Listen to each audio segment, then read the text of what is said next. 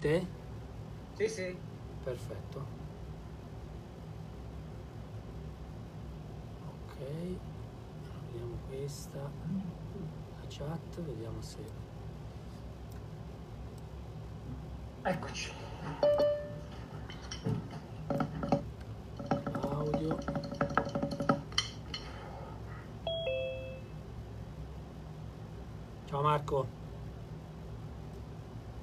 Facendo entrare un po' di persone. Sì. Dove è andato?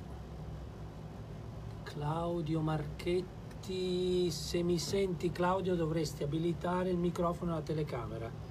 Invece Slavko, scusa se pronuncio il tuo nome male, ah, dovresti abilitare la telecamera.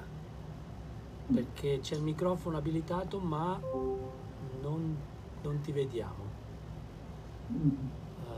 Luigi Perticone, Slavko, eh esatto, l'audio ce l'hai, però non hai il, il video. C'è che sei Manuel, ok. Ciao. Ciao. Allora, vediamo se... Piano piano, Luigi Perticone. Eccolo qua. Ciao Luigi. C'è sempre in attesa un altro Luigi Perticone, eh? Te lo dico, aspetta perché sei mute. Non ti sento Luigi. Ah, ecco Slavko, ci sei. Ciao. Vai. Perfetto, grande. Slavko, eh, che lingua parliamo con te? No, I'm just talking English. I don't understand Italian, but Ciao Richard. Ciao Tony. Ah, but we don't speak English uh, during the the meeting. but it's okay. It's It's okay. okay? Okay. Thank you. It's okay. Just watch the hands. Esatto. They speak English. Watch the hands and speak English. Mi piace. Bruno, ciao Bruno. Gabriele. Arrivano, arrivano, piano piano. Vediamo dove è andato. Gabriele, sempre la telecamera, piano piano. Eccolo qua. Sì, sì, ormai Gabriele è cintura nera perché è già venuto altre volte.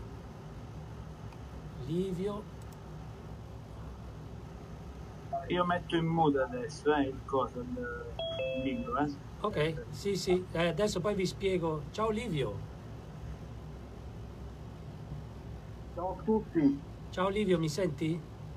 Sei mute Livio? Ok, non ti sento Livio perché sei con il microfono in mute. Se vuoi... Eccolo. Ciao Livio. Come stai? Ah, non ti sento. Strano.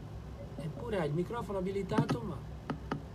Ok, mi senti? Ora sì, perfetto. Ora sì, Ok. perfetto, perfetto. Allora, ecco qua, dai, stanno arrivando altri. Claudio. Ciao Claudio. Sei mute? Eccolo qua, perfetto. Buonasera, perfetto. Scusate. Daniele. in ritardo. Tranquillo che magari non so se Zoom è proprio rapidissimo a farvi entrare. Magari anche Zoom potrebbe essere. Ciao Dani. Sei senza microfono, Dani. Si sta connettendo. Eccolo qua. Perfetto. Buonasera. Ciao. Ciao. Ciao. Ciao. Allora, intanto comincio a spiegarvi, adesso che siamo un po' di persone, passato un po' di tempo, vi spiego un po' come la gestiamo. Cos'è? Come la gestiamo stasera. Io vi metterò eh, in mute tutti quanti. Se, eh, Tony spiegherà quello che, che ci vuole spiegare e a un certo punto dirò ok, le domande potete farle e se io preferirei che voi me le faceste, me ne scriveste anche un accenno di domanda in chat, ok? Così magari ne scelgo una, se ne vengono fuori 50, ok? Tu, ah, io, io, io, io, io. Ok, quindi evitiamo un sovraffollamento, scrivete in chat le domande e poi vi do la, eh, smuto la persona, smuto è il termine tecnico, tolgo il mute alla persona che ha, ha, fatto la domanda e gliela fa direttamente e Tony risponde. Se volete, eh, da chi conosce bene Zoom magari lo sa, in alto a destra c'è un tasto che si chiama, un pulsante che si chiama Speaker View piuttosto che Gallery View.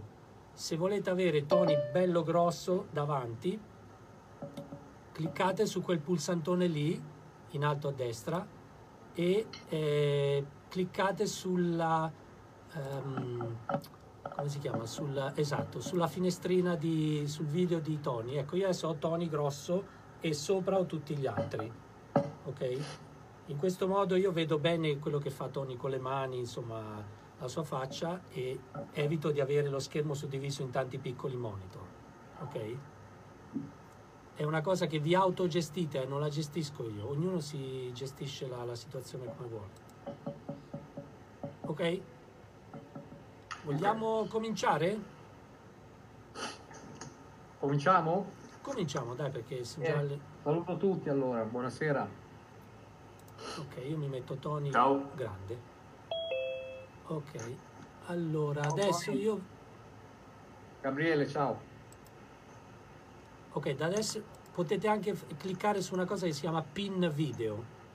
Ok se voi cliccate sulla finestrina di Tony tenendo premuto il mouse viene fuori un pop up c'è scritto pin video così Tony rimane sempre fisso lì. Adesso io vi chiudo ok? Così poi Tony a un certo punto dice ok ora andiamo con le domande. Bene ok ah no aspetta però ho mutato anche Tony Tony, ecco, smutati tu. Esatto, perfetto. ok, va bene. Eh, saluto di nuovo tutti e Ruggero, come al solito, mi piacerebbe partire da una tua domanda o da, tua, da una tua introduzione, visto che sì. sei lost della situazione.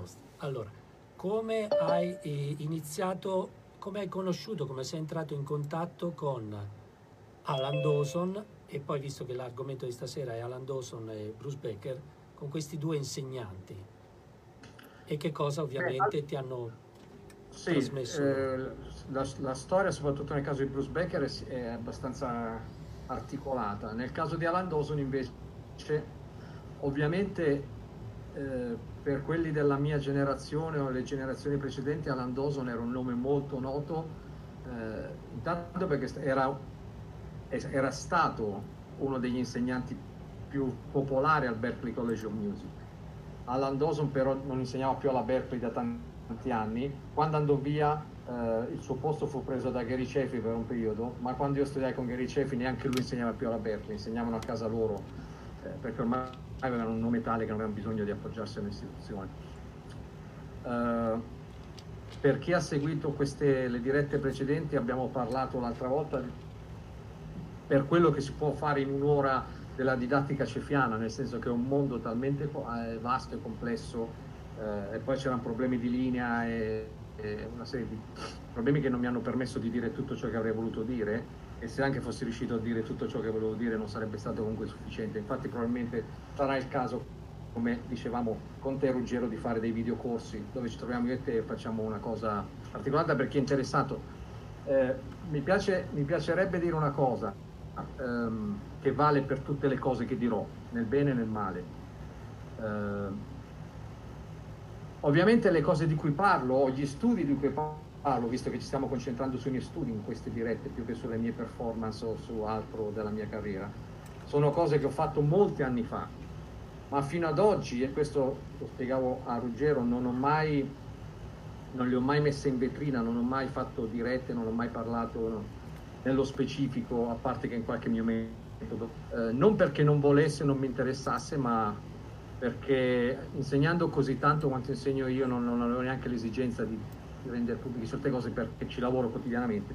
Detto questo, mi sento di dire che mi sento in questo periodo della mia vita, forse sarà anche l'età, eh, che vorrei che certe informazioni fossero più di dominio pubblico, soprattutto qua in Italia, eh, non tanto per come dire, dare risalto al mio sapere, ma perché credo che siano conoscenze molto molto importanti e dalle quali ci stiamo allontanando sempre di più. E quindi ne parlavo con Ruggero, a questo punto della mia vita, 55enne, eh, forse è arrivato il mio turno di eh, dire, far sì che qualcuno raccolga il testimone, come è successo con me, e quindi questo, questo che sto facendo lo sto facendo non per autoaffermazione o narcisismo, ma per puro atto di generosità. Spero che venga letto eh, in questo modo perché questa è la verità quello che sto dicendo. Eh, detto questo e premesso questo, allora, quando andai, eh, come dissi credo la prima diretta, io da ragazzino sognavo di andare a studiare in America, eh, per, la faccio breve, per una serie di coincidenze eh, conobbi questo batterista che mi parlò di Gary Cefi, andai da Gary Cefi un po' alla cieca, mi trovai immerso in un mondo di nozioni che erano totalmente sconosciute, eh, ero sovrastato da, da, da, un sapere nuovo e a un certo punto però eh, tu, quel lavoro così eh, complesso e anche come ho raccontato, studiavo 12 ore al giorno, quindi era impegnativo, perché studiavo ore e ore cose che non conoscevo. Quindi non era uno studio di mantenimento come spesso magari facciamo adesso, ma era proprio imparare cose nuove che mi, non mi venivano e quindi cioè, il cervello e per il corpo era un lavoro veramente mostruosamente difficile. Buonasera. Buonasera, per me di quegli anni. Detto questo, ad un certo punto ho avuto una sorta di...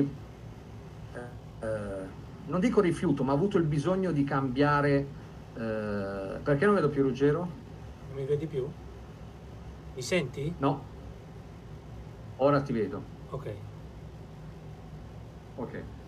Eh, non dico che ho avuto un rifiuto per, eh, per le cose che dicevi, ma sono, ero stanco a un certo punto, avevo bisogno di, di, di far riposare il cervello e andai a studiare da Alan Dawson perché Alan Dawson era una tappa obbligata per chi viveva a Boston. Eh, di Alan Dawson sapevo, ovviamente, a parte che l'avevo visto suonare ed ero rimasto stupito dalla sua abilità, di quanto fosse un grande batterista. Un'altra cosa che ci tengo a dire, e non sono certo l'unico a dirla, neanche la persona più blasonata che lo dice, perché... ma mi sento di poter affermare, basta guardare i suoi video su YouTube quando suona in, in trio con Sonny Rollins e Nils Pedersen, che Alan Dawson, facendo un discorso che non mi piace fare perché le classifiche non esistono, ma sicuramente tra i primi cinque solisti del jazz mainstream di tutti i tempi. Una maestria tecnica inarrivabile, una pulizia inarrivabile, un senso melodico inarrivabile, eh, al pari dei grandi nomi come Max Roach o, o Philly Joe Jones. Quindi stiamo parlando di un batterista gigantesco, non di un grande batterista Nonostante questo, quando stiavi con lui quasi non te ne rendevi conto perché era un uomo di un'umiltà e di una serenità eh, inimmaginabile, in quanto era sicuramente una persona realizzata. Eh, quindi, quando sospesi di studiare con Gary Cefi, andai appunto eh, da Alan non volesse, non mi interessasse, che fu la, poss- la successiva. E per il mio cervello fu quasi un andare in vacanza, perché le cose di Alan Dawson erano molto più tradizionali e tra virgolette normali. Ovviamente c'era da studiare molto, ma il carico cerebrale era estremamente eh, minore e quindi è stato un po' un tirano respiro di sollievo dopo tutti quei numeri. No? Um, le lezioni con Alan Dawson erano molto codificate, nel senso che lui aveva quattro grandi capitoli, macro argomenti, che insegnava per tutti allo stesso modo. E questo, se da una parte eh, non lo condivido in pieno perché a me piace lavorare sulla persona, quindi ognuno per me è diverso, è un programma a sé, d'altro canto era molto organizzato e faceva sì, ha fatto sì anche che addirittura il suo sistema fosse pubblicato postumo, nel senso che Alan Dawson non ha mai pubblicato un libro didattico, pubblicò una specie di enciclopedia della batteria jazz che io non l'ho mai visto, ma che non trattava temi didattici, non, ho, non me ne parlo mai neanche lui sinceramente, però ho letto che aveva fatto questa cosa. Ma quando morì nel 96, eh, eh, un suo, uno dei suoi tantissimi allievi, che si chiama John Ramsey, che, che, è stato, adesso è andato in pensione, ma è stato uno degli insegnanti della Berkeley per molti anni, pubblicò il sistema Dawson, chiamiamolo così, in un libro, vuoi far vedere la copertina Ruggero? Sì. Che tra l'altro è stato anche tradotto in italiano da, eh, da Volonté, se non sbaglio, giusto Ruggero? Penso di sì. questa è la versione inglese. Questa è la versione Sì, inglese, sì. sì, sì, sì. Infatti il titolo è il, il il vocabolario completo del batterista è taught by, cioè come lo insegnava Alan Dawson by John Ramsey. Quindi il libro non è di John Ramsey, cioè i contenuti non sono di John Ramsey, ma John Ramsey ha, ha messo insieme le cose di Alan Dawson esattamente nella cronologia in cui Dawson le insegnava. Mi spiego meglio. Dawson aveva, come detto prima, quattro macro argomenti. Uno era i rudimenti, secondo un certo principio di cui parlerò tra un attimo. Due, quel- eh, l'indipendenza jazz che usava eh, att- attraverso il libro Syncopation di Ted Reed, cioè c'era il libro Syncopation al- con il quale lui usava tanti sistemi, un po' come ha fatto nel- nel- nella groove music eh, Gary Chester, con i famosi sistemi del libro di Gary Chester, c'era la stessa cosa per i sistemi jazzistici, chiamiamola così, con eh, il libro di Ted Reed, aveva circa una quarantina di sistemi. Tra l'altro quando finiva i sistemi quando Dawson finiva, esauriva i suoi sistemi per il syncopation iniziava proprio col Gary Chester, questo non c'è nel libro ma era così. Il terzo capitolo, molto molto interessante, quello che nel libro lui chiama jazz soloing, era un esercizio geniale di cui parlerò meglio tra un attimo, eh, che lui insegnava, che ti insegnava a suonare gli standard mentre li cantavi e mentre facevi esercizi di coordinazione, ne parlerò tra un attimo. E il quarto capitolo era un esercizio su per i colpi singoli che gradatamente aumentava il numero dei colpi, una sorta di stone killer per chi sa di cosa sto parlando. Quindi un esercizio che gradatamente a- a- aumentava il numero di note che facevi. E questi erano i quattro capitoli. Come funzionava la lezione? Quindi abbiamo detto rudimenti, syncopation, eh, il solismo attraverso lo stick control e i colpi singoli. Per ogni capitolo lui ti dava una lezione, quindi alla prima lezione ti dava la prima lezione dei rudimenti, la prima lezione del syncopation, la prima lezione del- dello stick control per i soli e la prima lezione di questo esercizio con i colpi singoli. Ogni settimana, se tu avevi fatto bene tutte le quattro cose, ti dava la lezione 2, ma mettiamo che avevi fatto male i rudimenti, rimanevi sulla lezione 1. Mettiamo che avevi fatto bene l'indipendenza, facevi la lezione 2 e così via. Quindi, eh, idealmente, un allievo aveva una lezione nuova ogni settimana. Naturalmente questo non era sempre possibile, anche perché certi- certe settimane le cose erano parecchio difficili. Se non ricordo male, lui mi disse che l'unica in questo caso, eh, allieva che non ha mai sbagliato una lezione, cioè che ha avuto sempre la lezione nuova per tutti i capitoli, è stata Terry Lynn Carrington, la famosa batterista afroamericana che suonava con, che suona, ha suonato con Hancock e con, e con Wayne Shorter e tanti altri. Ora c'è da dire una cosa, come comincia, questo è un aneddoto che non tanti sanno, come comincia la carriera didattica di Alan Dawson. Alan Dawson era un batterista che ha suonato, nel libro c'è la sua discografia, ha suonato con chiunque del jazz, chiunque. E, e- per anni è stato anche nel gruppo di Brubeck, era sempre in giro per il mondo. Un giorno un suo vicino di casa gli disse, gli dice che suo figlio, il suo bambinetto, voleva imparare la batteria e se lui fosse stato disposto a dare lezioni. Fino a quel momento Alan Dawson non insegnava. Il figlio di questo signore aveva un nome che qualcuno di voi conoscerà, era tale Anthony Williams. Quindi il primo allievo di Alan Dawson è stato Tony Williams, paradossale, no? Sì, sì, sì, era il figlio del suo vicino di casa. E il suo secondo allievo è stato un batterista straordinario, che purtroppo è sconosciuto anche perché è morto giovane, che si chiamava Clifford Jervis, una bestia mostruosa che io vidi dal vivo tanti anni fa, una tecnica incredibile, purtroppo è morto da moltissimo tempo. Credo fosse, non voglio dire stupidate, per carità, una persona non c'è più, ma credo fosse un eroinomane, penso che sia stata quella la causa. In ogni caso, al di là di quello, era un grande batterista morto giovane. Quindi i suoi primi due allievi erano due fuori classe mostruosi. E tra l'altro, ovviamente gli chiesi com'era Tony Williams da allievo, da ragazzino, e lui mi disse che era chiaramente molto entusiasta, era molto già appassionato di metriche dispari. Mi, mi- disse che una volta tornò, andò a lezione dicendogli: Ah, ho imparato a suonare Take Five. Era interessata alla musica indiana e che, eh, come tutti i, ragazzini giovani, voleva fare le cose divertenti, allora lui barattava una cosa divertente per un esercizio tedioso. Avevano questa sorta di, eh, questa sorta di accordo, mettiamola così. Ehm, E poi un altro ah, mi allievo... sono fermato per fare una domanda, eventualmente. Io so che un Ruggero. altro allievo suo è stato Peter Eskin. Peter Erskine, Vinny Colaiuta, Steve... Sai, allora. Peter Erskine è stato suo allievo eh, durante dei campus estivi che faceva la Stan Kenton, che organizzava Stan Kenton, Ah, Stan sì, Kenton, sì, e eh, Alan Dawson era l'insegnante di batteria e Peter Erskine studiò lì con, con Alan Dawson. Però eh, da- nel periodo in cui eh, lui insegnò alla Berkeley, era il periodo in cui c'erano i Vinny Colaiuta, gli Steve Smith, eh, eh, Casey Shurell, tutti questi grandi batteristi che poi studiarono con Cefi perché appena andò via, andò via Dawson, subentrò Cefi ed è interessante perché per me da un punto di vista del programma didattico dove finisce Dawson inizia Cefi e viceversa, cioè sono lui ti, eh, Dawson ti dava il top che puoi imparare sul batterismo jazz tradizionale mainstream. Per il batterismo jazz moderno, fusion, le cose successive entrava Cefi, quindi aver studiato con entrambi dava una visione ampia del batterismo jazz in senso lato.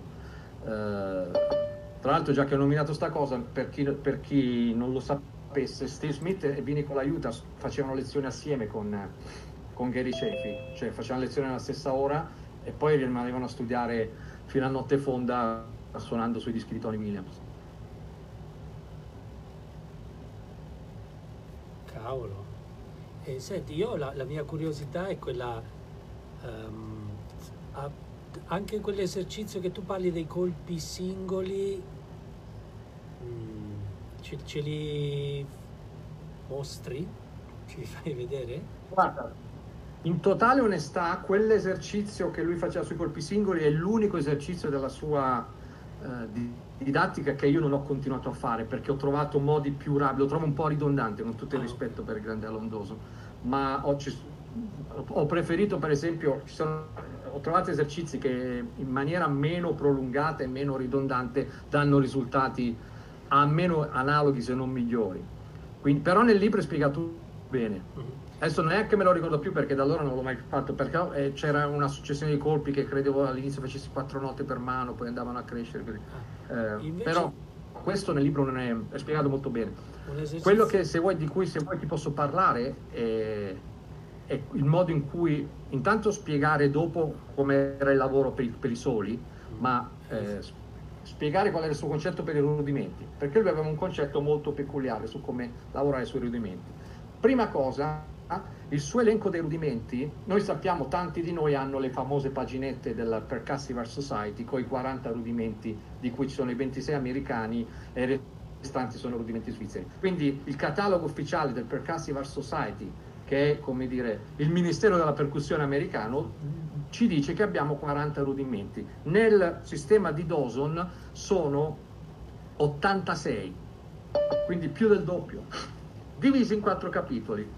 Questi quattro capitoli, capitoli sono i rudimenti americani, i rudimenti sviz- svizzeri, New Innovations, che erano degli ibridi eh, presi, che erano un mix delle due scuole, e i Chops Builders, che era l'ultimo capitolo. Chops è uno slang americano per dire tecnica. In pratica gli- i Chops Builder erano gli spaccamani, quelli molto impegnativi da fare, con tanti flame intrecciati, eccetera, eccetera.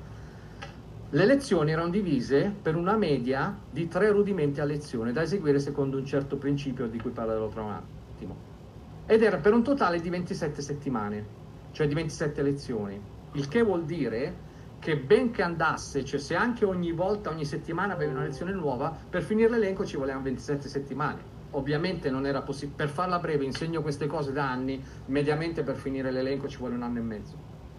Finito l'elenco, inizia quello che lui chiamava il rudimental ritual, che è un unico lungo esercizio che nella versione originale di 11 pagine, io ce l'ho la versione originale che dava lui, e c'è anche nel libro di Ramsey, che praticamente eh, fa- faceva, secondo una, una certa formula estremamente musicale, faceva sì che tu suonassi di fila, secondo certe formule, certi ritornelli, tutti questi rudimenti, nella stessa cronologia. Incredibilmente, perché sono 87-86 rudimenti, all'inizio devi leggere il ritual, è un casino perché non puoi fermarti, quindi devi organizzarti in modo tale che le pagine siano un po' dappertutto. Un po' alla volta lo si memorizza. Ora, circa 25 fino a 20 anni fa, più o meno nel mio caso, ho studiato il ritual in tutte le salse e ho raggiunto anche velocità eh, molto elevate. Detto questo, eh, lo insegno da allora e continuo a insegnarlo con i rudimenti, ma non è un esercizio che continuo a fare perché, come dire, ho già dato, l'ho fatto talmente tanto per talmente tanti anni che non che mi senta che non posso migliorare più per carità, ma diciamo che ne ho un po' di nausea, l'ho fatto troppo. Però mi è servito molto, per, soprattutto per la velocità delle mani. Eh, avevi una domanda, Ruggero? Eh, la domanda era, stavo, stavo chiedendoti del ritual, che è l'unico esercizio che Walter mi diede, io ce l'ho ancora manoscritto. Quelle 11 pagine che ho io sono scritte a mano con eh, RL, tutto scritto a mano.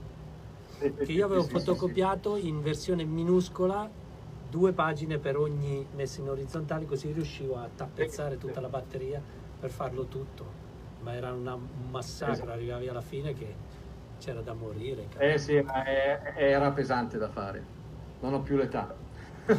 La pazienza. eh. In ogni caso, il punto del ritual era che ci dovevi arrivare dopo che avevi fatto i rudimenti uno per uno, Eh, sì, secondo certo. il criterio del da lento a veloce. Ora, l'ingrediente principale, c'è una cosa che devo dire anche. Alan Dawson era bostoniano. Eh, eh, a Boston c'era George Stone, l'autore dello stick control.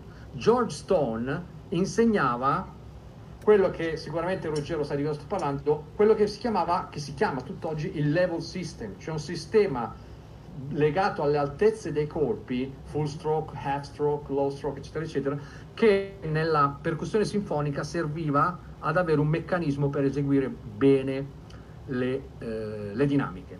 Quindi non in base alla forza, ma in base all'altezza della bacchetta. Alan Dawson non studiò con George Stone, ma studiò con un allievo di Stone, che se la memoria non mi tradisce si chiamava Richard, Al- Richard Alden, se non ricordo male, di cui non ho mai trovato niente, eh, a parte sapere questa informazione. Quindi, questo per dire cosa? Che Dawson sicuramente studiò eh, il level system. Infatti, la sua parafrasi del level system era proprio la chiave di lettura della sua interpretazione dei rudimenti. Naturalmente i rudimenti interpretati alla Alan Dawson dobbiamo considerarli come visti in con interpretazione jazzistica, perché ovviamente l'interpretazione militare è molto diversa. E lui partiva proprio, mi ricordo benissimo la prima lezione, come se fosse oggi, per- anche per un'altra ragione. Praticamente Dawson abitava in- molto fuori città e per raggiungerlo o avevi l'auto, ma io chiaramente non ce l'avevo, o dovevi prendere una metropolitana, andare a un capolinea, prendere un pullman, fare un sacco di fermate, arrivare al capolinea di questo pullman e farti due chilometri a piedi. La prima volta che andai, all'andata mi inseguirono due cani tremendi e io diventai il campione mondiale di corsa perché ho paura dei cani. E al ritorno mi beccò una nuvola passeggera di quelle che scaricano un miliardo di litri d'acqua in 10 secondi e que- quindi questo fu il battesimo con Alan Detto questo, comunque ricordo bene questa lezione perché lui cominciava non dai singoli, dai doppi, dai didos, cioè dai rudimenti comunemente usati, ma lui cominciava dalle acciaccature, in particolare dai dregs. Ok, e sintetizzando quello che mi disse la prima volta, lui mi disse, ok, pensa il drag come due note che non hanno un valore ritmico, sebbene per, per, per convenzione si scrivono in sedicesimi, e pensa a due note molto molto basse, eseguite in maniera molto bassa, quindi questo era la il primo ingrediente, cioè lui ti insegnava a stare molto basso con certi colpi e a salire con altri, il che ti dava molto molto controllo. All'inizio ti dava un sacco di rigidità, poi molto molto molto controllo. E ti faceva fare i rudimenti da lento a veloce con accelerazione graduale. Quando raggiungevi il tuo picco dovevi tornare indietro altrettanto gradatamente. E diceva l'acciaccatura, il drag in questo caso, non cambia velocità, la velocità è sempre la stessa, ma rispetto a quando lo fai molto lento riempi tutto lo spazio, il che vuol dire che né accelera nell'accelerazione né decelera nella decelerazione. Quindi il primissimo rudimento del sistema Dawson sarebbe left hand, lui lo chiamava half drag, nel libro lui lo chiama three stroke rough, però nel- ne- nelle- nei manoscritti di Dawson mi aveva scritto half drag, mezzo drag, ed era eseguito così. Quindi si parte da veramente lento. E naturalmente quando si è giovane nessuno ha voglia di fare così lento, si inizia subito ad andare veloce. No, slow. Adesso la l'accelerazione la farò un po' accelerata, se no sto qua 10 minuti a, fare, a, fare, a tediarvi con il mio half drag, ma per farvi sentire l'andata e il ritorno.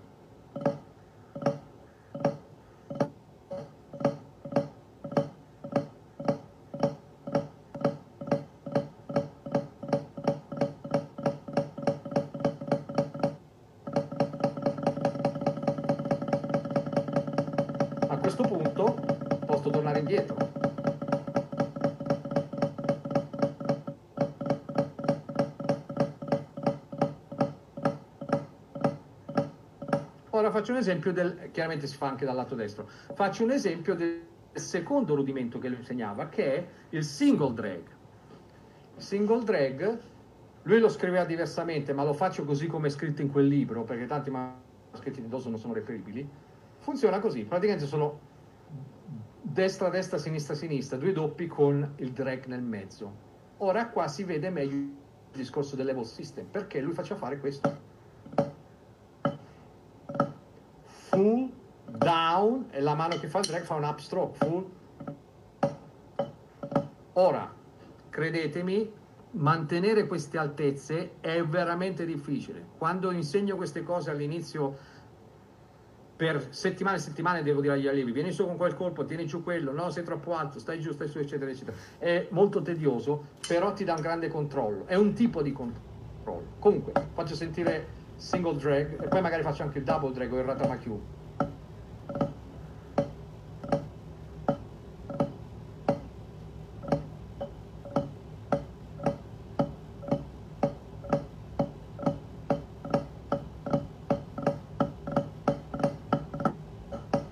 questo rudimento quando accelera inizia a swingare.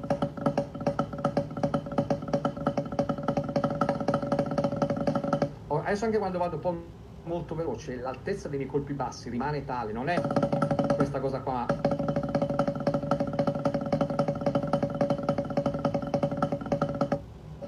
Quindi gestire queste altezze è quello che lui insegnava sostanzialmente. Faccio sentire che ne so un ratamakyu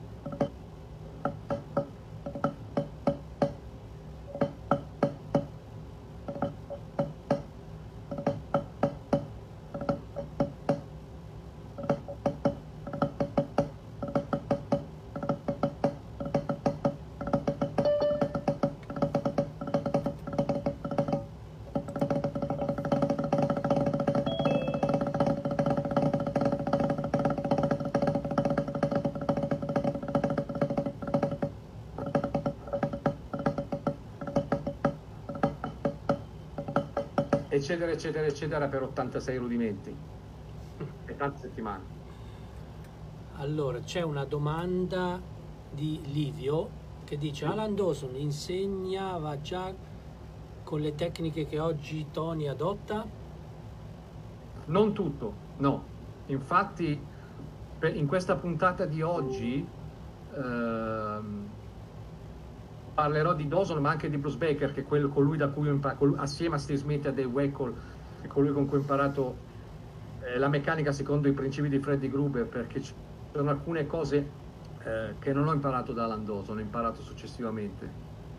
Che Alan Dawson non insegnava e quando ho imparato i principi gruberiani sono rimasto molto stupito perché appunto essendo Dawson della scuola bostoniana quindi di provenienza Georgetown sicuramente lui conosceva queste cose. Però non, ne, non, ne, non ne parlava. Anche la Moller Technique lui non ha mai fatto menzione. Però la usava ovviamente. Ma mai parlato. Ma mm, tu sei andato da Dawson che già praticamente cioè, non doveva spiegarti full stroke up, forse anche per quello. Tu eri già non lo faceva con orga- nessuno. Ah, non lo faceva con nessuno. Cioè, lui la... Infatti, il punto è che Alan Dawson insegnava allo stesso modo a tutti. È questo che, ripeto, per me non è totalmente condivisibile. Qualche suo vecchio allievo mi ha detto che quando era più giovane non lavorava così. Diciamo che ad una certa età aveva codificato il suo brand e, e faceva quello per tutti. Lo so per certo perché c'è andato un mio amico pianista che non aveva mai suonato la batteria e gli ha fatto fare esattamente le stesse cose. Dopo due lezioni gli è venuta la tendinite, ovviamente. Quindi questo aspetto dell'insegnamento dosoniano non, non lo capivo, sinceramente, con tutto, ripeto, con tutto il rispetto per un gigante della batteria. Però questo era. D'altro canto, se non fosse stato così organizzato, un giorno non avrebbe potuto fare questo libro. Perché nel libro ci sono le lezioni nella stessa cronologia, lezione 1, lezione 2, lezione 3. Infatti quando uscì il libro per me fu un toccasana perché potevo, le cose che dovevo far vedere ai miei allievi con la penna o con i manoscritti, ce le erano tutte lì, leggi qua, leggi qua, leggi qua, cioè, era tutto molto organizzato. Quindi no, per, eh, no, non tutto. Per esempio tutto il discorso del push pull, push pull, eccetera, niente, mai fatto menzione. Però se basta vederlo suonare per vedere che le sue mani sapevano tutto, il perché non ne parlassi, non mi ha mai neanche parlato dell'accettazione del rimbalzo. Infatti quando studiai le cose di Gruber ho dovuto ristudiare tutti i rudimenti.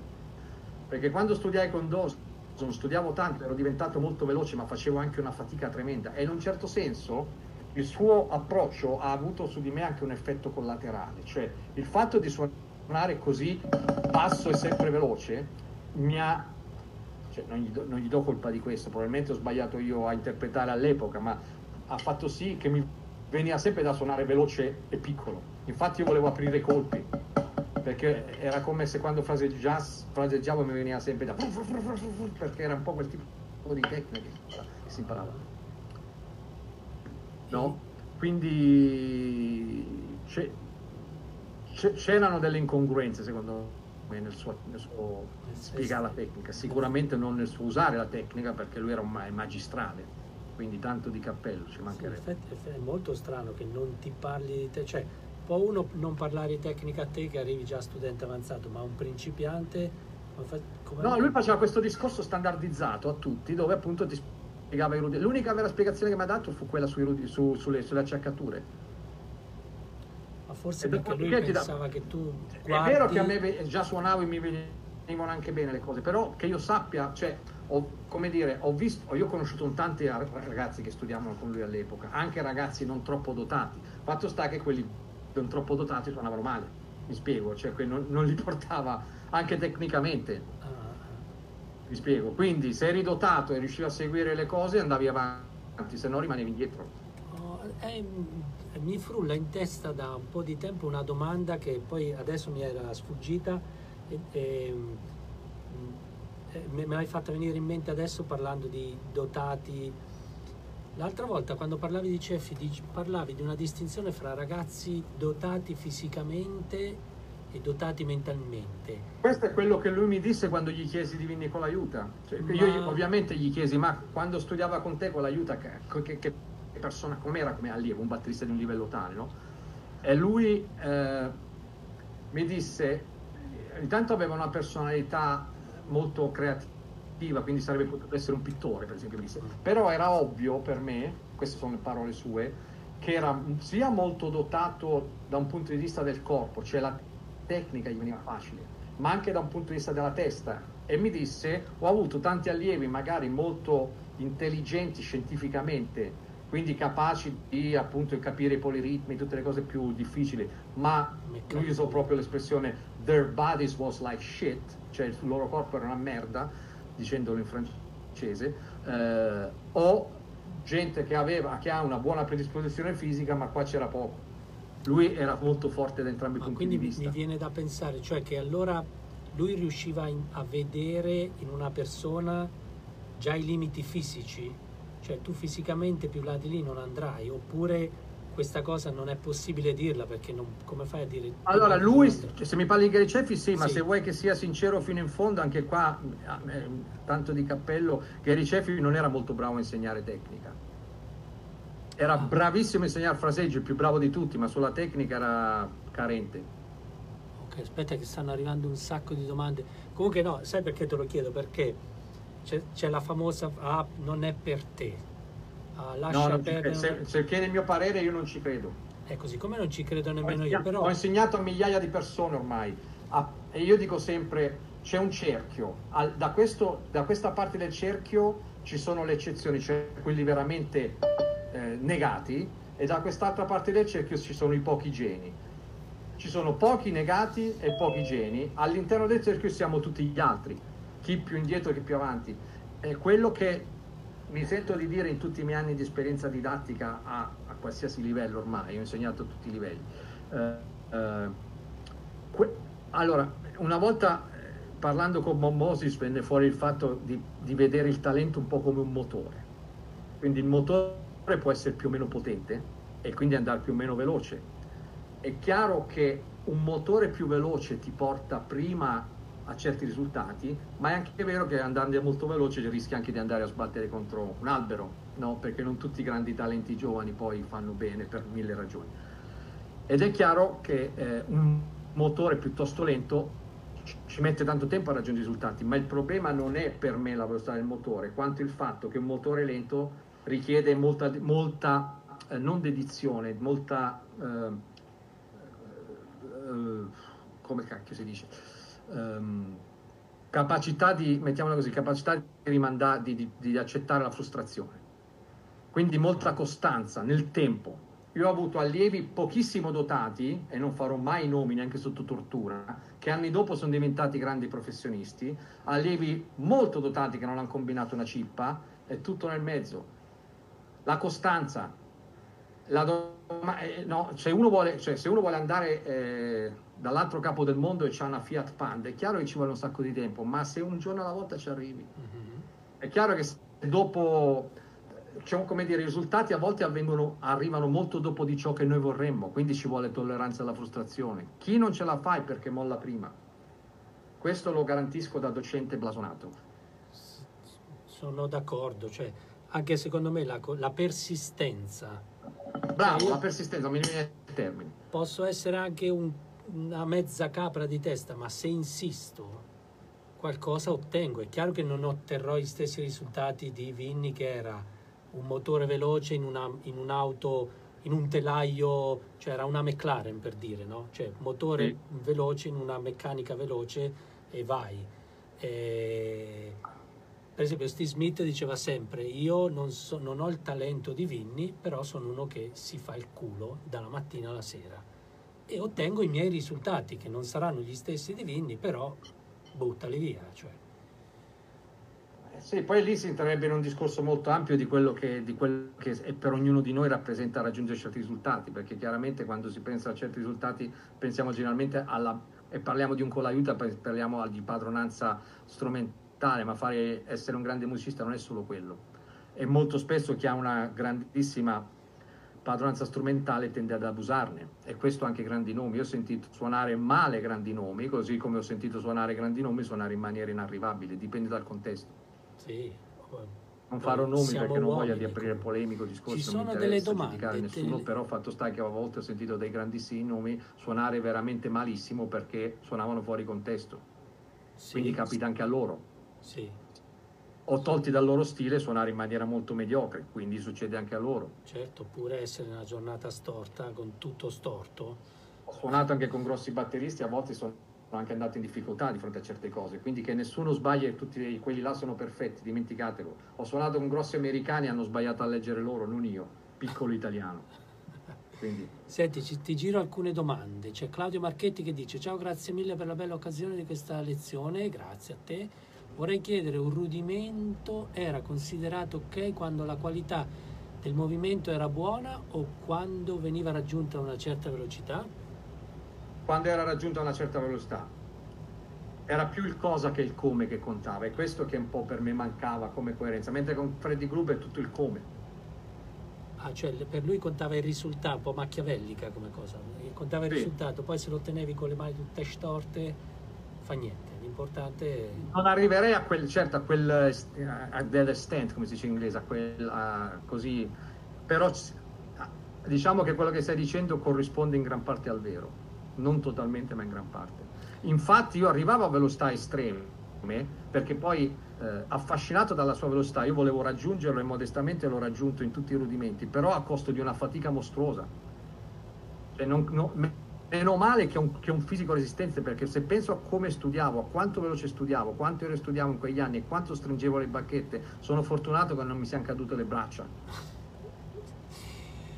Ok, invece lui era super rilassato, dici. Stesso risultato. Era- super- lui era super tutto. Ok. Cioè, bacchette alla mano, spazio alla mano, non potevi di- dirgli niente, è, è un- è uno dei grandi della storia. Ripeto, andatevi a guardare i soli che fa con Sonny Rollins in trio. è la- è la- ma lo dice anche Vitelleschi, è la perfezione solistica. Ne- cioè, se, se ascoltiamo Alan Dawson e poi ascoltiamo un solo di Philly Joe Jones, Philly Joe Jones sembra sporchissimo, ammesso che questo sia un difetto, ma voglio dire, da un punto di vista di padronanza strumentale, ma non ce n'è per nessuno. È, un- è è una sorta di Buddy Rich nero con il linguaggio bebop, non con il linguaggio swing come Buddy Rich. E poi una, il modo in cui lui sviluppava melodie sul set è unico, non assomiglia a nessuno. Infatti una volta fece una piccola gaffa, mi sta venendo in mente, lui mi fece fare una frase, una- era una roba del genere, adesso dovrei avere la batteria per farla, stick over stick come si dice, cioè quelle frasi bebop, e gli dissi, oh yeah, eh, that's Philly Joe Jones, e lui mi ha detto, no, that's me. cioè, ok, sorry. Scusa. Eh, allora, io ho una domanda, però ti faccio prima quella di Richard, che gli dà un po' la domanda, giustamente. Dopo quanto tempo eri in grado di iniziare ad usare ciò che imparavi da Alan Dawson in un contesto fuori dalle lezioni, di Mm. applicare le nuove tecniche? In pratica, quanto tempo ci mettevi a Eh, masterizzare? ma eh, le, le- le cose di Dawson devo dire abbastanza subito, perché sono molto... eh, mo- erano molto immediate, non, non non- ci sono certi insegnamenti, per esempio quelli di Gruber o anche di Paul che sono molto metaforici. Quindi tu fai una cosa e di anni, o mesi o anni dopo te ne arriva un'altra e prima di capirlo deve passare quel periodo. Mentre con Alan Dawson eh, no, non era così, era molto diretto. Tu facevi il syncopation in un certo modo ed eri subito in grado di applicarlo, imparavi i rudimenti in un certo modo e poi li sapevi fare. Quindi non c'era un- un, una transizione molto lunga da questo punto di tempo vista. di assorbimento e... No, direi di no. Infatti per quello detto all'inizio, dopo Cefi, studia- studiare con Dawson era come andare in vacanza. Perché invece con Cefi era tutto mesi solo per capire che cacchio diceva. O che Eh. quei numeri come cazzo si, si, si- si mettevano nella musica. È tutto un Mi altro aspetto, un'altra roba. che Walter a lezione, io ero ancora un ventenne, poco più, eh, si parlava di Alan Dawson, del- della- probabilmente parlava di quello che gli raccontavi tu e lui mi disse, mi rimase impressa sta cosa che, perché è una cosa che poi io ho tentato di fare con scarso successo. Mi ha detto che lui praticamente su uno standard ti faceva uno imparare la melodia a memoria, È quello che stavo per, che avrei detto dopo, come, come lo facevano lo stick control. Sì, sì, sì. eh, suonando, te- lui te la suonava al vibrafono. Mi Sì. ricordo che... Lui Poi, registrava le lezioni e ti registrava anche la melodia, aveva quei, quei vecchi registratori a cassette di una volta, quelli che oggi portano in giro i ragazzini per fare, no, fanno rap in mezzo alla strada. No. Lui ce l'aveva dietro la batteria, tu portavi una cassetta e ogni volta lui ti registrava la lezione con i rudimenti, col sistema del syncopation e sul vibrafono suonava la melodia del pezzo che tu dovevi poi fare per l'esercizio che lui dava. Però mi diceva che l'applicazione era questa. Nel momento in cui tu accompagnando riuscivi a cantare la melodia del brano, poi voleva che tu facessi il solo cantando la melodia Dopo, prima dovevi passare attraverso una, una- una- una serie di esercizi con lo stick control. Lo, spiego, lo posso spiegare Sì, adesso sì, perché Allora, funziona così. è di un livello Purtroppo non ho qua mentale- la batteria, non ho qua la batteria e aiuterebbe in questo caso, ma cercherò di essere chiaro. Allora, lo stick control, perché ovviamente tutti conosceranno, è fatto in colonne. Ogni colonna, almeno nelle prime pagine, è fatta da 12 righe, 1, 12, 13, 25, eccetera, eccetera. Lui, ogni lezione era una colonna e a ogni colonna era associata una struttura di uno standard, partendo dalla struttura più comune che è AABA. Chiaramente a- ci sono vari brani, per ogni struttura ci sono più brani che hanno quella struttura e lui sceglieva un brano, nel primo caso la prima, la prima colonna era ABA e il brano era Take the Train di Duke Ellington. Ora, come funzionava? Ascoltatemi bene. Lo stick control, stavo dicendo, fa fatta colonne. Dobbiamo dimenticarci, questo è spiegato comunque anche nel libro, la semantica comune, cioè right left non è più destra sinistra, ma ascoltatemi bene perché qua ci si confonde. La lettera R, quella che abitualmente significa mano destra, diventa mani alternate, ovvero quando vedo R la prima volta suono una destra, quando vedo R una seconda volta suono la sinistra, è sempre alternato, non si fanno mai due colpi con la stessa mano. La L cos'è? La L è la cassa. Quindi la prima riga, dessi, dessi, diventa destra cassa, sinistra cassa, destra cassa, sinistra cassa. Naturalmente swingato. Ora, come funzionava l'esercizio? Come funziona l'esercizio? Uno canta la melodia del brano, nella fattispecie per la prima colonna era Take the A-Train. 32 misure. Facevi, prima di arrivare al solo, facevi le 4 e 4 con te stesso. Come? Mentre canti la melodia, suoni 4 misure di time e poi 4 misure della prima riga secondo questo principio. Quindi tatto, tatto, tatto, tatto, tatto, tatto. E questa è la prima A. Seconda A, 4 di time e 4 misure della seconda riga. Inciso o lettera B, 4 di time e 4 misure della terza riga. Ultima A, 4 di time e 4 misure della quarta riga. Quindi 4 righe fanno un chorus. Essendoci 12 righe, abbiamo 3 chorus di esercizi, alla fine dei tre chorus canti il solo. E questo, ogni colonna era una struttura diversa ed un brano diverso per tutto il libro. Uh, così- Quindi devo fare un esempio, ripeto, non ho la batteria, ma cercherò di fare del mio meglio. One, e non sentirete la cassa, immaginatela, dove non ci sono le mani c'è la cassa. One, two, one, two, three, four. Pa, ya, pa, pa, ba. Quattro esercizio. Pa, pa, ba, di, ba, di, da, di, ba, di, da. Questa è la prima A. Two, three, four, seconda A. Pa, pa, ya, pa, pa, ba. Riga 2 che inizia con la cassa perché inizia con la L. Pa, pa, ba, bi, ba, bi, ba, bi, ba, bi, ba. Inciso, è one and two and three, riga 3. Pa, ba, pa, pa, ya, pa, bi, ba. Riga 3. 2, 3, 4, pa, ba, pa, ba, pa, pa, bi, ba. Pa, ba, pa, ya, pa, pa, ba. Riga 4. Pa, pa, ba, bi, ba, bi, ba, di, ba, di, da. Questo è il primo chorus, ce n'è altri due con altri esercizi, poi arrivi al solo. E quindi c'è tutto il discorso come fare il solo, sempre cantando. Ora, ai miei tempi, nell'87-88, la tecnologia era molto diversa, ma oggi grazie alla tecnologia possiamo per esempio fare questo esercizio e farlo in maniera ancora molto più efficace usando un'applicazione che si chiama iReal Pro. La conosci Ruggero? Sì. Quindi l'iReal Pro suona, ti suona eh, le, le- le basi armoniche degli standard, ti accompagna. Quindi ci sono vari strumenti, uno può scegliere il pianoforte e il basso, poi al posto della batteria che suoniamo noi mette il metronomo subito sul 4. E quindi hai la, se- la- la- la- eh, hai, eh, la sezione ritmica che ti accompagna mentre canti, quindi questo favorisce anche l'intonazione. Eh sì. Perché le prime volte sentir cantare i batteristi è uno spasso, credetemi. Ne ho sentite delle belle, altro che la corrida. Se non, se non sbaglio, quell'applicazione lì l'ha sviluppata un italiano, un Ah, sì? Contrabbassista italiano che vive a Brooklyn. Ah, un broccolino. Sì, Ammazza sì, sì. perché. E io eh, all'epoca io pensavo di farlo, poi ripeto, non l'ho mai fatto perché poi il jazz non è, mai, non è stato il mio focus. eh, però pensavo, cacchio, prendo un MIDI file, lo faccio Sì, suonare certo, dal certo. computer e, e spengo la melodia ci canto sopra io, oppure tengo aperta la melodia così mi fa da karaoke, diciamo. Però quando tu dici arriviamo al solo, cioè tu in- intendi che canti la melodia e fai Canti la e melodia e fai un solo, fai un chorus intero di 32 misure, sì. Questo non sviluppa facendo lo stick un'incredibile indipendenza tra le tue mani e la tua testa.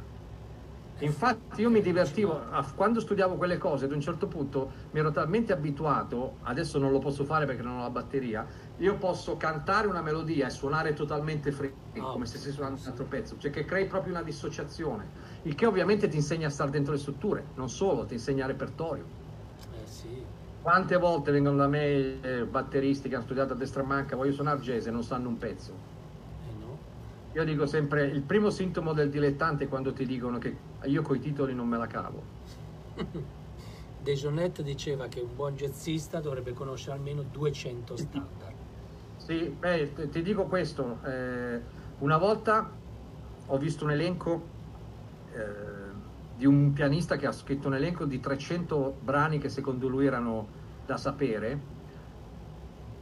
Eh, su 300 brani ne ho conoscevo e ne ho suonati 299. L'unico che non conoscevo non era uno standard, ma era un brano di un disco di Corea che non so neanche perché era in quello, Ah. di, di un disco di un brano non famoso, che era in quell'elenco. Ma se devo dire quanti brani so ho suonato, probabilmente sono intorno al migliaio. Eh, e di, cui- della- di buona parte so anche le parole. You must take the A train to go to Sugar Hill way up in Harlem. If you miss the A train, you'll find you miss the quickest way, the quickest way to Harlem, eccetera, eccetera. Non faccio il cantante, si sente naturalmente, ma che a conoscere il testo ti fa capire meglio il senso della composizione. Perché quello che non mi piace sentir dire la barzelletta sui batteristi dove ti dicono lo conosci quel pezzo che fa tin tin tin tin tin tin tin?" Bella questa, questa non la sapevo. Purtroppo spesso è vera. Quindi la rende Sì, triste. alle jam session ti dicono non preoccupare, è una ABA, vai. La sai Vai, questa? ABA. No, eh, non preoccuparti, è un blues, è una ABA, vai. Mazza. Che ce la caviamo eh, con sta storia, per carità. Però eh, è sinto- cioè, io, a me, io non ne so così tanti di, di standard, però quell'esercizio lì eh, io ci ho provato a farlo. Non ho, non ho fatto la, la sequenza con lo stick control perché è la prima volta che la sento, ma anche solo accompagnare cantando, eh, so cavoli. Un'altra cosa bellissima che ho fatto non con eh, Dawson, ma con un altro grande batterista che purtroppo è morto quest'anno, eh, che si chiamava Bob Gullotti, lui faceva suonare i soli di Parker sulla batteria. Sì, Eh, se vuoi ti mando un video dove lo faccio, faccio uno dei brani di questo libro. lo prendevi Eh, dagli omnibook? Tu puoi mandarlo? Se te lo mando? Eh, sì, sì, se me lo mandi su WhatsApp, sì, certo. Whatsapp, mazza, aspetta che arrivo dunque. Perché qualcuno di- mi, mi raccontava, diceva, "Ah, io mi studio i soli di Parker e Coltrane, compro gli omnibook e poi li Sì, metto sulla batteria. l'Omnibook per fare questa cosa. Eh, una cosa che mi fece fare a me è Steve Oton a casa sua, mi Sì. aprì il Real Book a caso, ma il pezzo io me lo ricordo perché si chiamava Minority, perché è un trauma, Mhm. E mi prese il ride, lo, lo tolse dalla batteria asta e lo mise in mezzo alla stanza e mi disse ora mi suoni Minority e io devo capire la melodia di Minority solo con il ride. Ti do 30 secondi per capire i suoni di questo ride e poi me lo suoni. E non è facile far capire una melodia su un piatto che, non essendo proprio un pianoforte, No, assolutamente no. Però l'idea l'ho capita qual è, dopo l'ho capita col tempo qual era, è che ce la devi avere la melodia qua, sulla mano del piatto. Se ce l'hai, Sto mandando questo video, do- sì esatto, certo, sto mandando questo video dove suono assieme a Parker, cioè assieme al disco, eh, il tema e il solo di Parker su Confirmation, che l'ho mandato su... ok, vediamo. Ok, un video di YouTube questo, giusto? Eh, no, non l'ho, mai, non l'ho messo su YouTube, vo- non l'ho mai caricato, dovrei farlo, ma... Aspetta, ah, quindi è qua dentro. Vediamo se riesco a condividere questo video. Tanto io ho fatto play per vedere se parte. Eccolo qua. Bird on. Allora, vediamo se riesco a condividerlo. Ah, mi sa di sì. Guarda, Bella lì, lo vedete? che bel giovanotto.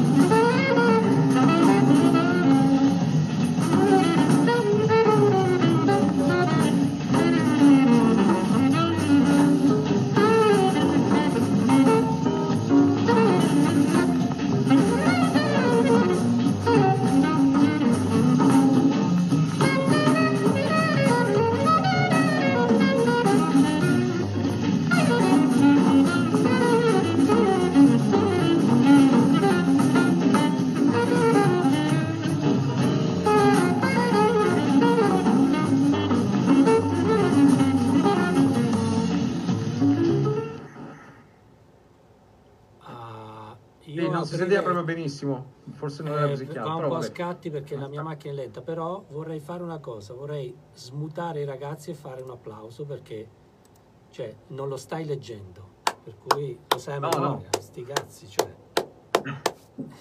Ragazzi, Tony. smutatevi Ragazzi, perché. Bevete qualcosa? di una di- secondo me il livello, cioè, un'altra roba. E comunque questa è una cosa che i batteristi, se non sbaglio, se tu, tu- tu consiglieresti, cioè fatelo se volete suonare jazz. Eh, diciamo che quello che consiglio ai batteristi è di diventare musicisti, poi se non vogliono è un problema loro. Certo, Mettiamola così. Ok, Ah, vogliamo passare al... ah, abbiamo due scelte, essendo le 10 e 01. Allora, eh, se, se sei d'accordo, Ruggero, infatti stavo pensando questo mentre vedevamo il video. eh, eh, a questo punto il discorso Bruce Becker Gruber dobbiamo farlo la prossima Eh volta sì, perché, perché sennò- eh, Eh, eh, sarebbe troppo breve. sì, è un, disco- è un discorso molto articolato e il seguito di questo è per quanto io cerchi di essere sintetico sono argomenti troppo ricchi per essere troppo sintetici quindi direi di eh, su sul discorso Dawson per quello che riguarda come funziona e soprattutto con la possibilità di usare quel libro direi che, che possiamo anche interrompere qua nel senso che questo è sostanzialmente quello che lui faceva. Quello che consiglio è di prendere quel libro eh, numero due eh, guardarsi i video dove suona Alan Dawson perché comunque è una gioia per gli occhi e per le orecchie ehm, eh, per il discorso sempre sulla tecnica per il discorso cosa è cambiato o cosa ho aggiunto alle informazioni di Dawson tramite il sistema gruberiano e tramite gli insegnamenti di Baker Weckel e Smith eh, ci vuole una puntata a sé quindi direi Certo, che possiamo rimandare a sì. Magari c'è spazio per una domanda o due? sì sì Qualcuno vuole fare una domanda? Perché quelle... Adesso qua c'è una domanda di Gabriele, però parla di Freddy, in te credo che sia Gruber, la teniamo per la prossima volta. Per quello che, Freddy, sì. che avete visto adesso ehm, o delle- del, della- del sistema di Alan Dawson, se avete una domanda, ora è il momento. Scatenate l'inferno. Io vorrei domandare una cosa, se mi sentite? Sì? Sì, sono Luigi. E Luigi? Luigi fa sempre domande cominceremo a fargliele pagare Esatto. o viceversa. E dunque volevo sapere a proposito del rudimental ritual, se lui se l'hai imparato a memoria e in quanto tempo ci sei stato a- e che tipo di lavoro hai fatto, diciamo, per arrivare a questo risultato. Allora, non so, forse no- ne parlavo prima, per, prima di tutto lo leggi. Allora, innanzitutto, appunto, come dicevo, il, per arrivare, cioè, il protocollo corretto per arrivare al ritual è quello di passare attraverso ogni rudimento e veramente impadronirsene in modo tale che quando arrivi al ritual i rudimenti singolarmente li fai già bene. Che un errore che si fa è leggere direttamente il ritual. Certo che è possibile, ma non era quello il senso della cosa. Il ritual era un ripasso dei rudimenti, un modo per ripassare i rudimenti rapidamente. Anche perché quando Dawson ti dava la lezione 2, poi la 3, poi la 4 e poi la 5 fino alla 27, quelle precedenti lui diceva di comunque di ripassarle. Quindi tu facevi le 27 lezioni e le facevi solo se i rudimenti erano eseguiti in maniera soddisfacente. Dopodiché ti faceva ripassare i capitoli con le spazzole, non più con le bacchette. Capitolo americano, capitolo svizzero, capitolo New Innovations e capitolo eh, Shops Builders. Dopodiché iniziavi a leggere il ritual. Quindi a quel punto tu comunque li avevi suonati e suonati e suonati già da almeno un anno, anche di più. E nel leggere eh, il ritual è veramente opera di genio. Non so come cacchio ha fatto a comporre questa cosa, perché ci sono delle formule che fanno sì che eh, musicali che fanno sì che dopo un po' ti rimangono in mente delle forme ripetitive e un po' alla volta eh, lo, lo memorizzi. Quanto tempo ci ho messo a farlo tutto a memoria, sinceramente non me lo ricordo più. Eh, però qualche settimana direi. E, e- e- quando lo, lo sapevo tutta a memoria ero anch'io sorpreso di me stesso. Dicevo, cacchio, l'ho memorizzato. Come si fa a memorizzare una roba così lunga? In realtà il, il libro di John Renzi aiuta a farlo perché nel libro c'è un, c'è un doppio CD con varie cose e tra le varie cose ci sono due versioni del ritual complete, una suonata lento, semilento da John Ramsey e una veloce suonata da Dawson stesso. Quindi il fatto di fare la versione lenta assieme a Ramsey ti aiuta a memorizzare, perché magari salti dei ritornelli, siccome è molto lungo, a volte si saltano delle righe senza rendersene conto, ascoltare lui ti guida, no? E si doveva suonare sempre con l'ostinato bossa nova? Allora lui lo faceva fare in due modi, o con le bacchette sul pad o con le spazzole sul rullante con la bossa nova nel piede. Tra l'altro lui mi raccontò che per non so in quale periodo della sua vita, per circa due anni lui studiò solo con le spazzole. Eh, e questo mi disse che secondo lui gli diede tanta tanta tecnica, però con l'effetto collaterale che lo faceva suonare, mi sem- aveva perso in tocco, cioè tendeva a pestare. Certo. No? Se non sbaglio, tu hai pubblicato un video dove lo fai il ritual sul pad. Io l'ho visto. Una parte del ritual, è solo la parte americana, sì, sì, perché non volevo essere tedioso, perché il ritual dura, anche farlo molto veloce dura, cioè a velocità molto elevate dura 12 minuti, a velocità normali dura 15, anche 20, quindi è un po' una menata. Però credo che ci sia, adesso non ricordo bene, credo che ci sia su YouTube qualcuno che lo fa per intero, c'è di sicuro, ma forse c'è anche Dawson, non lo giurerei, Sì, o forse sì, fatto sì, la prima c'è. parte, non ci giurerei. Eh, eh, però c'è. lui, cioè, non so se c'è in video, ma ripeto, nel, nel CD allegato, in uno dei due CD allegati al libro, c'è lui che lo fa per intero eh, a, velo- a velocità. Velo- la velocità massima direi per il ritual c'è quella che veramente c'hai le mani a posto è 110 la metà, quindi 220 il quarto, tenendo il metronomo sul 2 sul 4. Eh, io lo facevo nei miei tempi d'oro, lo facevo anche a 115 la metà, era veramente rapido. Una volta mio allievo, ma lo dico senza vanto che mi fece ridere, che voleva competere con me, ha iniziato a seguirmi alla terza riga, si è messo a piangere. Potrei anche fare il nome, ma non lo voglio sputtanare anche perché lo conosci, Ruggero. Ok. Eh beh, si è c'è- messo a piangere che detto gliela posso fare. Ho detto, ma che cazzo piangi? Piangi per, per- per capire come devi pagare il mutuo, non il ritual. Esatto. Beh, comunque il ritual è un workout della Madonna. eh.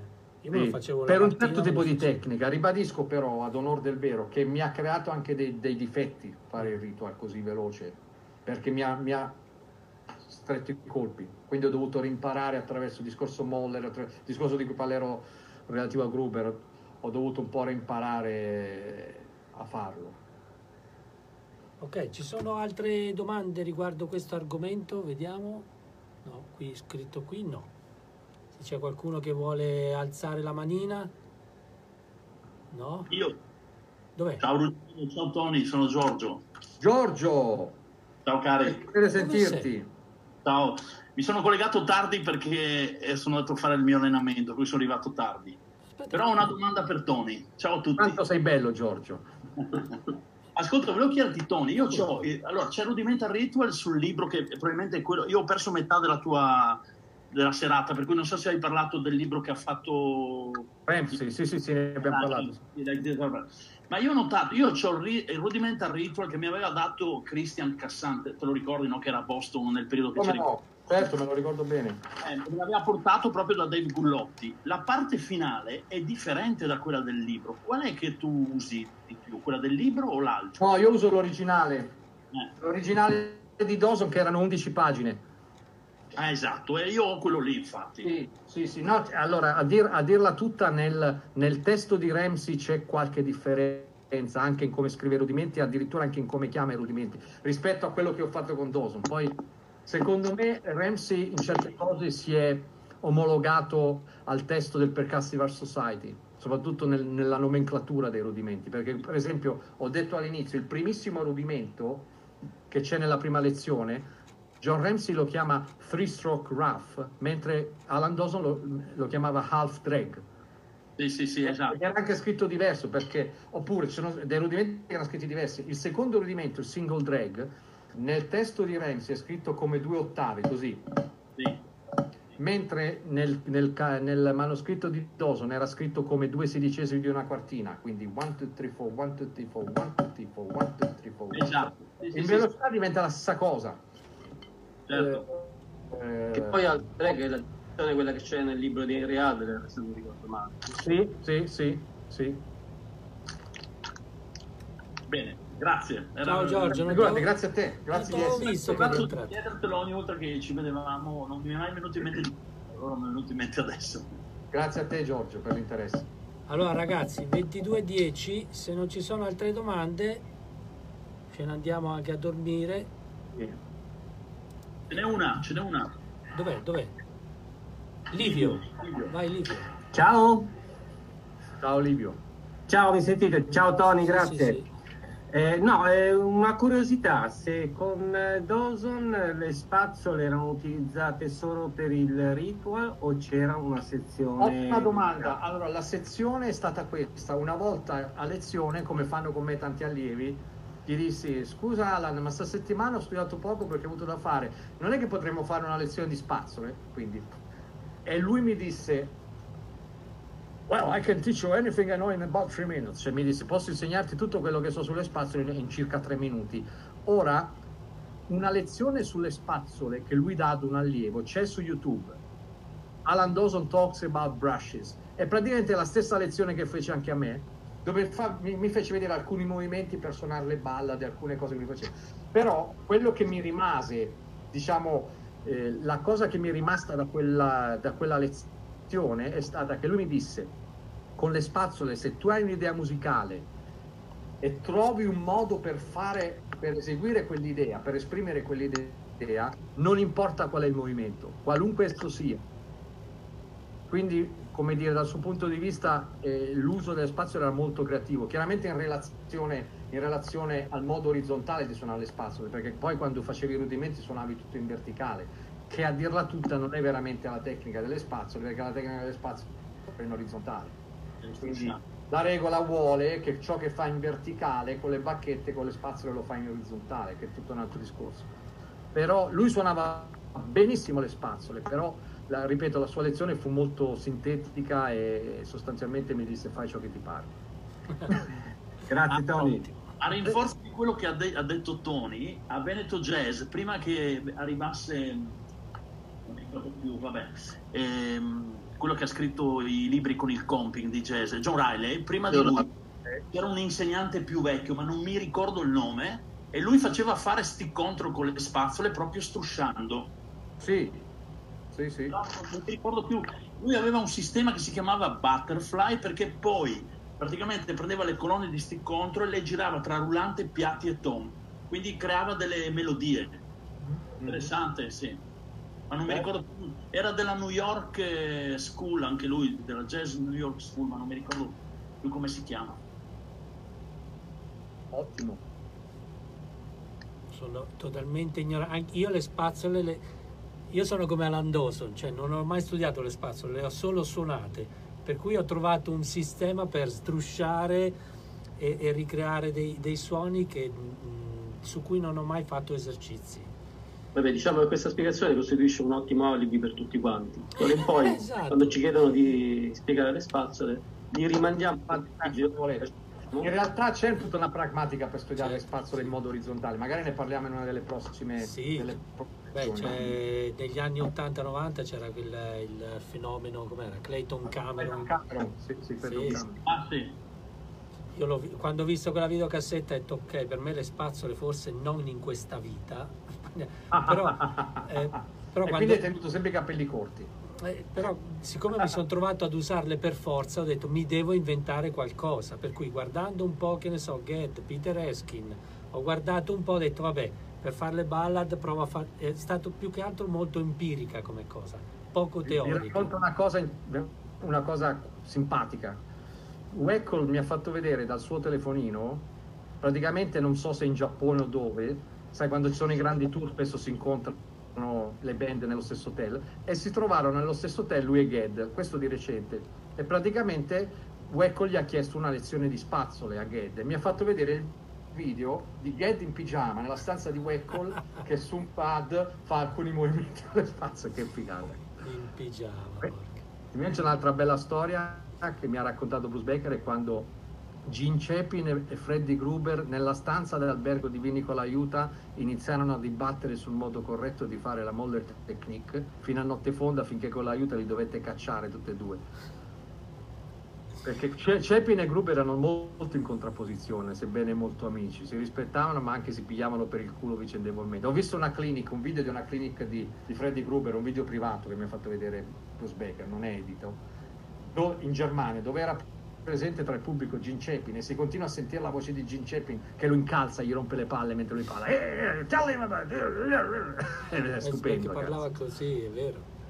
Io, io ho fatto una clinic al Musician Institute quando io studiavo lì, ho ancora i suoi plico di fotocopie con i, quadra- con i triangolini, le palline. eh, Chi dici? Gene Chapin. E parlava, la prima cosa che ha fatto Gene Chapin è arrivato e ha buttato in terra una decina di paia di bacchette, non ce n'erano due uguali. Lui diceva a me delle bacchette non me ne frega niente, io faccio tutto con le 2B, le 7A, le 5B, le 5A, a me delle bacchette proprio non me ne frega niente. Cioè le misure per lui non contavano. A me puoi darmi qualsiasi bacchetta, io faccio le stesse cose. Diceva così. E le faceva in effetti sul pad. Passava dalle 2B alle 7A drrr, e andava. Una bella battuta sulle bacchette me la fece Albert Tutti If, grande batterista jazz che suonato in dischi di Hancock e di tanti altri. Mi disse: Se vuoi un paio delle mie spazzole, perché abbiamo suonato assieme una volta, te le regalo perché ta- tanto ho più spazzole e bacchette che serate. Va bene, signori, vi Va bene, ringrazio amici. sempre per l'attenzione. Applauso a e- Tony, e- perché oggi e niente, ci- ci vediamo la prossima volta. Esatto, grazie Volevo mille. concludere, sapete che Gene Chapin ha fatto un volume 2, l'avete mai visto? Sì, sì, sì, sì, quello coi quello lucidi. sì, sì, sì, Quello con i assolutamente. lucidi. Costava Eh, 100.000 lire da Birdland quando ero giovane io, non si trovava. Un Cen- plico grosso così. E c'erano anche gli esercizi che hai detto tu, Ruggero. Eh, oddio, quali? Quelli col triangolo con le cose. Ah, c'erano- ah, ok. Io mi ricordo che era fatto con dei lucidi che tu sopra- sovrapponevi. Esatto, Era- esatto, Sì. con, i pezzi bucati che mettevi Esatto. le pagine sopra l'altra potevi comporre. Io Esatto. volevo comprarlo, ma il tizio o la tizia, non mi ricordo chi c'era, quando era ancora in via Scaldasole, nel vicoletto, mi diceva, ma questo costa 120.000 lire. Dicevo, "Cavolo, Che le avete Sì, E non- non l'ho presi. Poi ho comprato. No, no, io non l'ho comprato. Non ce l'ho. Non ce l'ho. Va Io l'ho bene. Grazie mille Tony. Grazie a Grazie voi, mille. grazie a voi, buona serata. Quindi Ciao. ve- Ciao, ci grazie. vediamo quindi venerdì, giusto?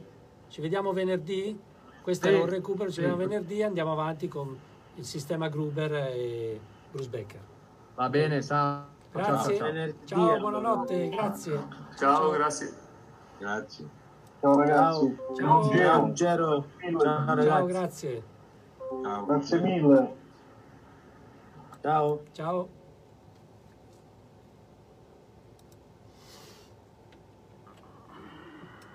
Ok, ci vediamo domani alle 12 noi per eh, il Groove ai Raggi X e la sera con la lettura ritmica.